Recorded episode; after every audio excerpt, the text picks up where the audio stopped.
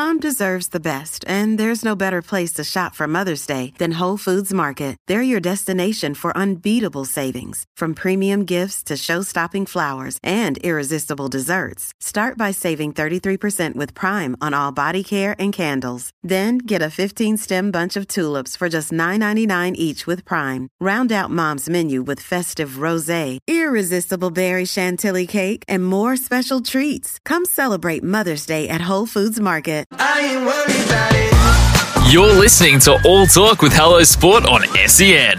This week, our guest is dual international Mat Rogers. But but on the Bledisloe Cup, what, what what do you reckon you would have said if someone had said to you and the boys after 2002 that by 2023 we still haven't won it again? I, I, I wouldn't have believed it. Um, but yeah, I, I mean, look, the way things are going, there, there needs some significant change for it not to be another 20 years. So, um, Yeah. yeah, New Zealand are just a powerhouse, and we went through an era where, you know, we had some phenomenal talent in our team. You look at the, the likes of like some of these players that are going to be, you know, the best ever. You know, your Johnny Eales, your your Matt Burkes, your Toutai Kefus, your Steve Larkhams.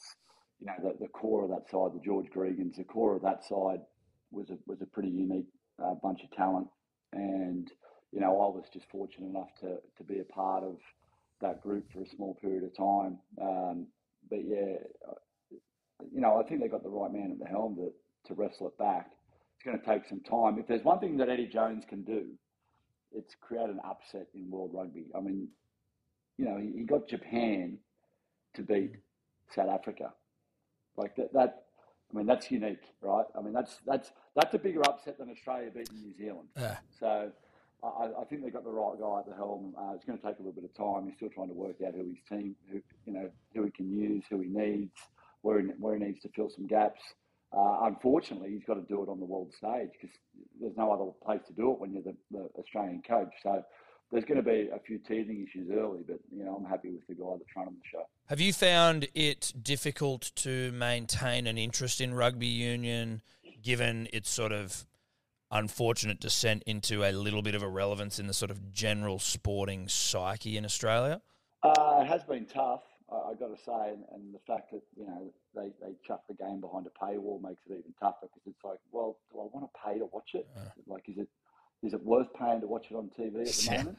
Yeah. Um, the the you know, look, I know the guys that, that you know I've, I've visited Wallaby Camp, and you know, I've- you know, I'm in touch with you know people that are you know well and truly engrossed in the game. Phil Waugh, the new CEO, is a great mate of mine. Um, I'm you know I'm going down to Melbourne to watch the game this weekend. Um, they've got some work to do. There's there's no question. Um, but you know, I, I feel like um,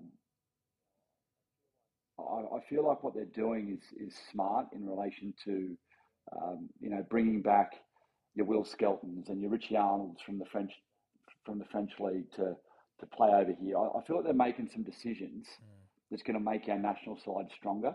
The reality is, you know, the players that play over in those leagues over in France, um, you know, in, in the UK, they're, tough week in, week out um, competitions. Uh, we sort of lack that a little bit in Australia. And if we just say that everyone's got to play in Australia if you're going to play for the Wallabies, means we're going to have players that aren't as battle hardened and ready to play on the on, on the world stage. So I'm happy with them relaxing the laws. I think they're starting to make some decisions to, to bring our Wallabies back to a you know a, a, dominant nation. You know, we're, I think we're eighth on, at the moment in the world on, on the rankings, which is which is not ideal. It's probably the worst we've been ever. Um, but I feel like they're making the right decisions to turn that around. And look, the ultimate marketing ploy for any team is win. Well, that's it. Like you win, no one cares what else you do. If you win, people want to start to watch you. People want to get Yep. behind you, and they want to cheer their national team. So they just got to start winning games. Um, doesn't matter how they do it. Um, you know, you got to push the barrier. I mean, if, if you're not, you know, on the edge of cheating, like you, maybe even stepping over the line a little bit, um, you know, you, you, you got to find a way to win. Like that's the reality of it. Um, you know, I'm not saying go out there and cheat, but you got to put, you got to be right on the edge. Sounds like ya. Everything you got to push. Your, yeah, well, you got to push. It. You got to. I mean, far out. It doesn't happen just by being the nice guy and getting the job done. I mean, mm. you know, Richie McCaw, one of the greatest open side flankers to ever play the game. You know, he's the loveliest human being, but but he lived his footballing life on the edge of what's legal and what's not legal, and you know got called out by people saying, "Oh, he cheats." Well, mate, no, he's just living on the edge, and that's how you got to. That's where you got to be if you want to compete. And you know, uh, us as Australians need to live on that edge and give ourselves the opportunity. This is all talk with Hello Sport. Today we are talking with Wallabies legend, NRL legend, Sharks legend, Titans legend, Queensland legend, Matty Rogers. Now, Matty, we we sort of have a little bit of a different take here at Hello Sport. We're of the strong opinion, Matt, and surely you can agree with this that in order to win, we need more rugby league players in the side. It's as simple as that. I mean, I, am not ruling out 10 plus mm. rugby league, you know, players coming over for a couple of reasons. They're better footy players, first and foremost, no offence. And yeah, secondly, yeah, I, it's I, bums on seats and it's that. eyeballs on screens.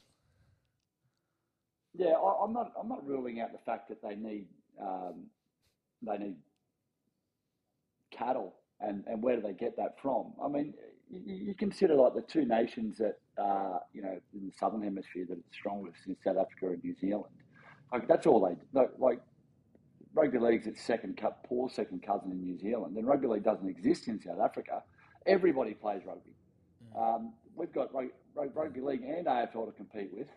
I mean, you could, you, could you could you imagine if we just had rugby union, how strong it would be? Um, the fact is, we don't. So we've got to mm. compete with the other codes. Um, but Eddie Eddie will get the players that he wants. Um, you know, I'd love to see Payne Haas playing number eight for the Wallabies. I'd love to see same, um, dude, you know, same. It'd Cameron be Murray so good. playing number twelve for the Wallabies. Yeah, it, would be devastating. But it, it, it, as a rugby league fan, I'm a, I'm only just like stay the f- away from my manly players. Don't take Trbojevic. Don't take. They're looking at Cooler. Like you can take whoever you want because I I was a like we're rugby fans here. The idea of Payne at number eight like almost Toutai Kefu vibes where you're just like, yes, yes, please, give me that. Oh, mate, could you imagine? Um, and and look, at, the end of the day, rugby people can say we need to develop our own players, and yeah, you do, you, you absolutely do. And you know, the, the, the, GPS school system is a breeding ground for NRL stars. Like they're all there, but the GPS school system recruit young rugby league players because they don't care about league or union. They just want to win their school competition and then they leave there and they go and, and they're prepared for a professional system um, to go back into mm. rugby league. Uh, and there's not, a, there's not there's not as many opportunities in rugby union in Australia. There's there's only four sides, professional sides, and and then there's the Wallabies and, and rugby league has so much more to offer in terms of opportunity. So um, they do tend to have to come and buy them back uh, at a higher rate than what they would if they developed their own. But if they want success now, um, which they're screaming for because we haven't had it for so long, they're going to have to spend some money and they're going to have to go and get the Payne Haas's, they're going to have to go and get the Cam Murrays or the Angus Crichtons of the world who have got rugby backgrounds, uh, who were through, came through a rugby system, who uh, won't take long to, you know, jump back into that program. Yep, definitely. Um, you had just started talking about how you approached rugby yourself. What was the reasoning behind that? Were you sick of rugby league, or were you just did you always want to? Once rugby had gone professional, we'd won the World Cup. Like, did you just have that rugby union itch that you wanted to scratch? Uh, I had an itch to scratch. There's, there's definitely that's why I approached rugby, but there was also a little bit behind um, where I was playing at the time. Like I was playing on the wing for the Sharks. I was a fly half in rugby union, so I played Australian schoolboys at fly half. And now I'm playing on the wing, and I just knew I had more to offer a football team than being on the wing. And I got mm a bit sick of just carting the ball into a line of forwards off, you know, kick returns. Um, I knew I had more to offer, and I, I spoke to Chris Anderson, mm-hmm. and he was the incoming coach at the Sharks, and my contract was up. I said to my dad, I want to speak to Opes before I sign anything. And to Opes' credit, like I, I said, I just said to him, I said, mate, if I stay here, where are you going to play me? I said, because I don't want to play on the wing. And he goes, mate, if you stay here, he goes, you, you're one of the best wingers in the country. He said, I'm not, I'm not going to move you. Like that's where I want you. You know, um, so I just decided pretty much then and there I wasn't going to be playing for the Sharks because I, I, knew I had more to offer. So I had to sort of and rugby was was a, a great alternative. Um, I didn't really want to play against the Sharks at the time. Like I, I really loved the Sharks. My dad was the boss there. I didn't want to go to another club. Uh, rugby. Um, a friend of mine named John Dunphy, who he acted sort of as a as a quasi agent for me because I didn't have one. I said, "Can you speak to you know Rugby Australia?" So he, he, he got him into a meeting, and Jeff Miller just put all the cards on the table, and there were a lot of cards. You know, the money, the, the, the travel, the opportunity to play in a different position. um, so yeah, at, at that point, I just I, I, basically in my mind agreed that yeah, I'm going I'm going back to rugby. Um, Dumpy said, "I oh, do, do you want to do you want me to talk about money?" I said, "Oh, I, I just knew I'd." And, and I didn't want. To, I don't want to sound arrogant. I just knew I was going to get paid wherever I went. Like if I went if I stayed at the Sharks, I was going to make good money. If I went to rugby, I was going to make good money. I was in a position in my career where money wasn't really the issue. It was like, what do I want to do? And the, the rugby the rugby thing looked very attractive. So to go back there and and you know I met with um, Eddie Jones, I met with uh, Bob Dwyer. They didn't want me to go to Queensland because Wendell was in Queensland. So Eddie was the Brumbies coach. Bob was the New South Wales coach. I really connected with with Bob, um, Bob Dwyer. Um, he, he sort of had some ideas around where I'd play. He wanted me to play fullback. Um, I knew they had Matt Burke there, mm. so I'm like, mate, you've got the best fullback Australia's ever had at, at fullback at the Waratahs. How are you going to make this work? He goes, no, I'll speak to Burkey. I think he'd make a great outside centre, and I think fullback's your position. And Burkey, you know, to his credit, you know, it was all about the team. He said, mate, I'm happy to move to 13. He goes, you can, you can play fullback, I'll teach you. And he took me under his wing. Eddie was well, Eddie was a bit aloof when I met with him about the Brumbies because he, he knew he, he was taking the, the Wallabies job, so he couldn't talk too much about what was going to happen at the Brumbies. So it was just an easy fit for me to go to the Waratahs. Right. Um, but yeah, it, it, was in the end, you know, I, I, I, did this whole sort of around the world thing to to get back to rugby league playing five eight where where I, I wanted to play initially.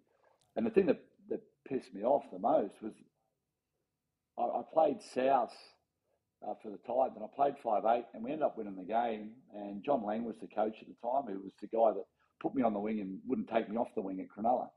And I love Langy, and, and you know, but he came in after the game. He said, "Mate, I made a, a mm-hmm. huge mistake." He goes, I, sh- "I should never have." Kept you out there. He goes, after what I saw tonight, you, you, should have been playing five eight, you know, 15 years ago at Cronulla. And I'm like, thanks, mate, but you know, that doesn't help me. The fact that you know I've had to, you know, like, if I was playing five eight at the start, I would never have left. So yeah, but the rugby opportunity was huge for me. Um, you know, I loved yeah. it, and uh, yeah, it gave me you know a, a, certainly a different lifestyle. You know, met met the very different fans of rugby to the rugby league fans, and and I guess my wife got to experience um, rugby fans as opposed to league fans initially. Not that I don't like league fans are great. Let me tell you but uh, they're very different crowd. No, of course. We we really appreciated uh, your time. It was it was great to talk to you. We uh, we really appreciate it. And as I said at the start, you're uh, you're one of the, the legends of our time growing up, and uh, it's been really nice to have you on and have you on.